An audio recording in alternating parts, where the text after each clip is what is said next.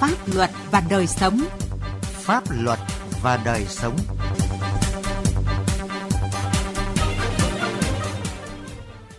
Kính chào quý vị và các bạn. Chương trình Pháp luật và đời sống hôm nay có những nội dung sau. Bắc Giang tăng cường công tác phòng cháy tại các cơ sở kinh doanh dịch vụ lưu trú. Kim Động chung tay giúp đỡ người lầm lỗi tái hòa nhập cộng đồng. Pháp luật đồng hành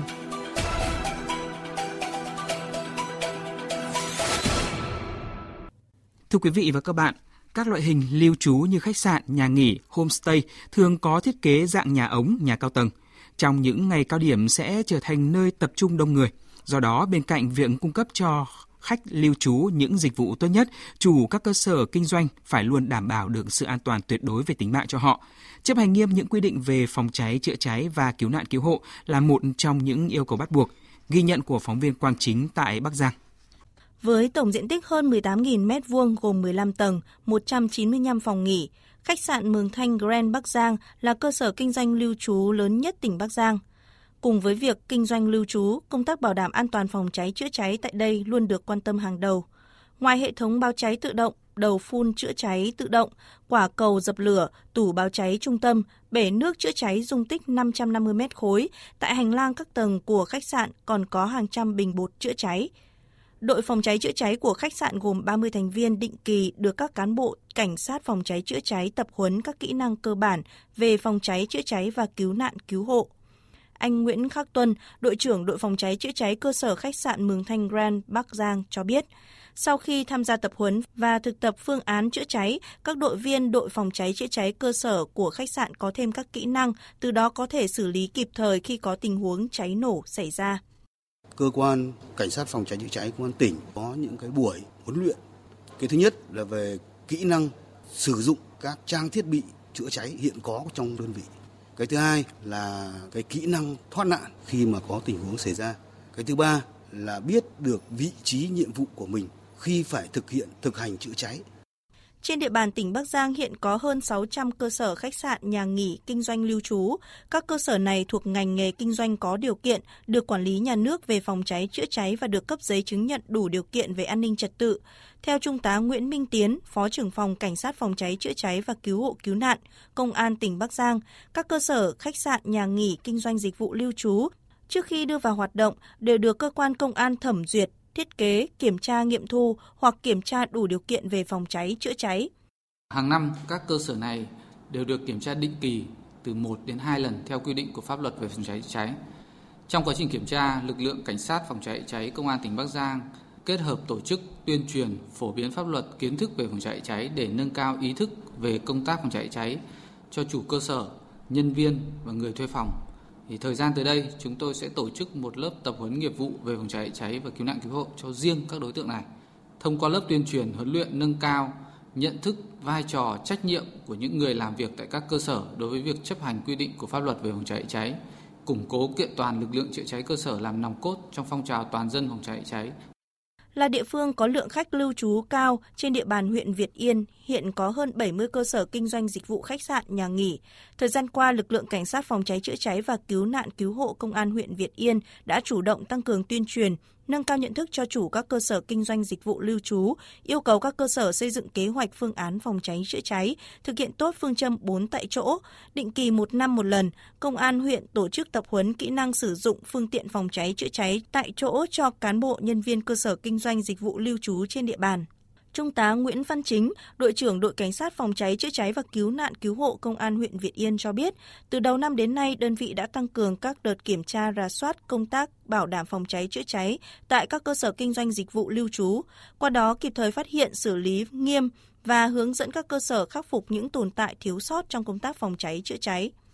Trong quá trình kiểm tra thì có một vài cơ sở nhà nghỉ nhân dân tự xây dựng chưa đảm bảo được hết các điều kiện về phòng cháy nên khi ờ, kiến nghị khắc phục bổ sung cái cầu thang thứ hai bên ngoài nhà ấy, lối thoát đoạn thứ hai ra ngoài trực tiếp ấy, là cũng khó, là vì do người ta đã sử dụng hết công năng đất được nhà nước cấp cho người ta rồi. Nên do vậy lại còn phải sử dụng một cái khoảng không sau nhà để bổ sung cái lối thoát nạn thứ hai đó.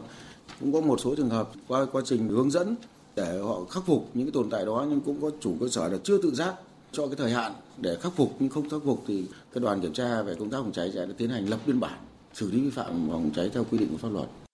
Để bảo đảm công tác phòng cháy chữa cháy cùng với tăng cường các hoạt động tuyên truyền, tập huấn, kiểm tra xử lý vi phạm của lực lượng chức năng, ý thức tự giác của chủ cơ sở kinh doanh cũng đóng vai trò rất quan trọng.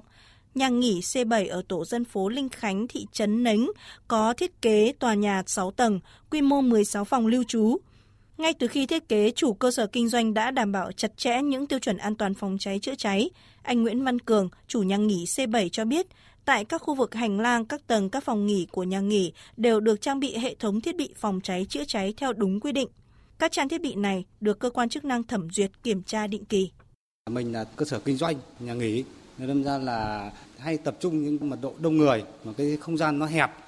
nên hỏa hoạn rất dễ chảy xảy ra bất cứ lúc nào. Chính vì vậy, nếu không có những biện pháp đảm bảo an toàn phòng cháy chữa cháy ngay từ khi ban đầu như ờ, thiết kế xây dựng là chúng tôi đã phải ờ, thiết kế là đường điện, đường nước và còi báo động ngay từ ban đầu là phải ờ, làm luôn.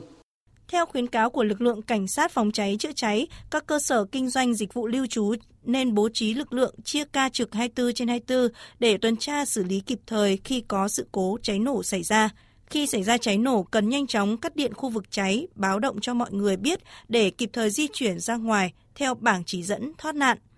Khi thoát ra khu vực có khói, lửa, phải dùng mặt nạ phòng độc hoặc khăn, rẻ mềm thấm nước để che chắn mặt cơ thể. Tuyệt đối không núp trong phòng, nhà vệ sinh rất dễ bị ngạt khói. Đồng thời, khi phát hiện có cháy gọi điện ngay đến số máy 114 và sử dụng trang thiết bị, phương tiện chữa cháy tại chỗ để chữa cháy ngay tại thời điểm xảy ra ban đầu.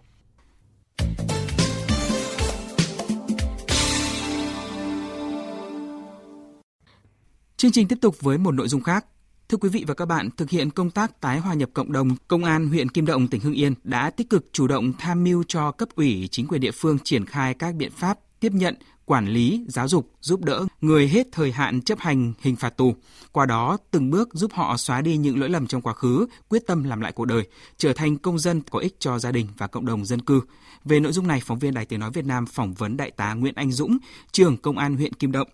Thưa đại tá, xin ông cho biết những kết quả đã được trong cái công tác tiếp nhận, quản lý, giáo dục, giúp đỡ người hết hạn chấp hành án phạt tù ở Kim Động thời gian vừa qua. À, hiện nay trên địa bàn huyện Kim Động có 155 trường hợp người chấp hành xong án phạt tù trở về địa phương. Để đảm bảo thực hiện tốt công tác tái hòa nhập cộng đồng, Công an huyện Kim Động đã chỉ đạo công an các xã thị trấn thực hiện tốt việc tổ chức tiếp nhận, kiểm tra giấy tờ, tạo không khí vui vẻ, động viên họ yên tâm làm ăn sinh sống để sớm hòa nhập cộng đồng. Tham mưu cấp ủy chính quyền địa phương, phân công các đoàn thể, quần chúng, cá nhân cùng với lực lượng công an tham gia thực hiện tốt việc quản lý, giáo dục, giúp đỡ người chấp hành xong án phạt tù. Theo dõi động viên giúp họ tháo gỡ những khó khăn trong quá trình tái hòa nhập cộng đồng. Vì vậy, trong thời gian qua, tỷ lệ tái phạm tội đối với những người chấp hành xong án phạt tù được giảm theo từng năm. Cụ thể, năm 2020, số người tái phạm tội là 6, chiếm 4,5%. Năm 2021, số người tái phạm tội là 5, chiếm 3,6%. Năm 2022, số người tái phạm tội là 4, chiếm 3,4%. 6 tháng đầu năm 2023, số người tái phạm tội là 3, chiếm tỷ lệ 2,7%. Đặc biệt là tại xã Hiệp Cường là nơi chúng tôi làm điểm cái mô hình 4 cộng thì không có người nào tái phạm tội. Thưa đại tá, để nâng cao hiệu quả công tác tái hòa nhập cộng đồng đối với cả người chấp hành xong án phạt tù thì cái điều quan trọng nhất đó là phải có cái sự chung tay giúp đỡ, giúp họ xóa đi cái mặc cảm, lỗi lầm và nhanh chóng hoàn lương, tạo công an việc làm để họ trở thành công dân có ích cho gia đình và xã hội. Vậy thì cái công việc này ở Kim Động đã được triển khai như thế nào và đạt kết quả ra sao ạ? Để nâng cao hiệu quả công tác tái hòa nhập cộng đồng đối với người chấp hành xong án phạt tù, Công an huyện Kim Động đã chỉ đạo đội xây dựng phong trào bảo vệ an ninh Tổ quốc phối hợp với đội cảnh sát thi hành án hình sự và hỗ trợ tư pháp nghiên cứu xây dựng mô hình giúp đỡ người chấp hành xong án phạt tù tái hòa nhập cộng đồng được gọi tắt là mô hình 4 cộng là sự phối hợp của bốn người cùng chung tay giúp một người chấp hành xong án phạt tù đó là đại diện công an chính quy đại diện đoàn thể xã đảng viên tri bộ nơi cư trú và đại diện gia đình người chấp hành xong án phạt tù Căn cứ vào tình hình thực tế, có thể cộng thêm các thành phần giúp đỡ khác như chủ doanh nghiệp, các câu lạc bộ, thể thao, vân vân. Ban chỉ đạo phòng chống tội phạm tệ nạn xã hội, xây dựng phong trào toàn dân bảo vệ an ninh Tổ quốc huyện đã chọn làm điểm tại xã Hiệp Cường, tại thời điểm đó có 12 người chấp hành xong án phạt tù đang ở địa phương. Trải qua một năm thực hiện, mô hình 4 cộng đã phát huy hiệu quả tích cực, đã giúp đỡ được 8 trên 12 người chấp hành xong án phạt tù tìm được việc làm ổn định trong các doanh nghiệp, cơ sở sản xuất kinh doanh tại địa phương với mức thu nhập từ 7 đến 10 triệu đồng trên một tháng. Còn 4 người thì đã có việc làm ổn định, có phần phòng ngừa tái phạm và vi phạm pháp luật. Ngày 30 tháng 6,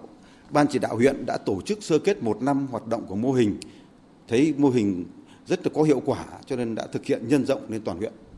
Từ thực tiễn ở Kim Động thì bên cạnh những kết quả đạt được trong cái công tác giúp đỡ người chấp hành xong án phạt tù tái nhập cộng đồng ấy còn gặp phải những cái khó khăn gì ạ? Bên cạnh những kết quả đã đạt được, công tác giúp đỡ người chấp hành xong án phạt tù tái hòa nhập cộng đồng ở Kim Động còn gặp phải một số khó khăn nhất định đó là đa phần người chấp hành xong án phạt tù, họ hầu như không có trong tay một cái nghề nghiệp chuyên môn nhất định. Vốn thì cũng không nhiều và đặc biệt là thiếu phương tiện sản xuất. Thứ hai là bên cạnh đó thì hiện nay một số doanh nghiệp, cơ sở sản xuất kinh doanh vẫn còn có e ngại không nhận những người chấp hành xong án phạt tù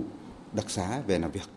Trước những cái khó khăn đấy thì à, theo như đại tá mà để nâng cao hơn nữa hiệu quả công tác tái hòa nhập cộng đồng, giúp đỡ những cái người mà chấp hành xong án phạt tù trở về địa phương ấy thì công an huyện có những cái đề xuất kiến nghị gì ạ? Để nâng cao hơn nữa công tác tái hòa nhập cộng đồng đối với người chấp hành xong án phạt tù, công an Kim Động có một số cái đề xuất kiến nghị như sau. Một là cấp ủy chính quyền địa phương, các cơ quan ban ngành đoàn thể tăng cường hơn nữa công tác tuyên truyền để xóa đi những cái kỳ thị của cộng đồng dân cư, doanh nghiệp đối với người chấp hành xong án phạt tù, thường xuyên lôi cuốn thu hút họ tham gia các phong trào của địa phương giúp họ tích cực phấn đấu để xóa an tích, tái hòa nhập cộng đồng. Thứ hai là đề nghị nhà nước có cơ chế chính sách. Thứ nhất là hỗ trợ vay vốn cho người chấp hành xong án phạt tù tái hòa nhập cộng đồng để phát triển kinh tế. Thứ hai là tổ chức các lớp dạy nghề miễn phí cho người chấp hành xong án phạt tù để khi họ trở về địa phương có điều kiện tìm kiếm việc làm ổn định cuộc sống. Ba là các doanh nghiệp, cơ sở kinh doanh xóa đi e ngại, cởi mở hơn và tạo điều kiện bố trí việc làm phù hợp cho những người chấp hành xong án phạt tù. Xin cảm ơn đại tá. Chương trình Pháp luật và đời sống hôm nay xin dừng tại đây. Chương trình do biên tập viên Quang Chính biên soạn. Xin chào và hẹn gặp lại quý vị trong chương trình sau.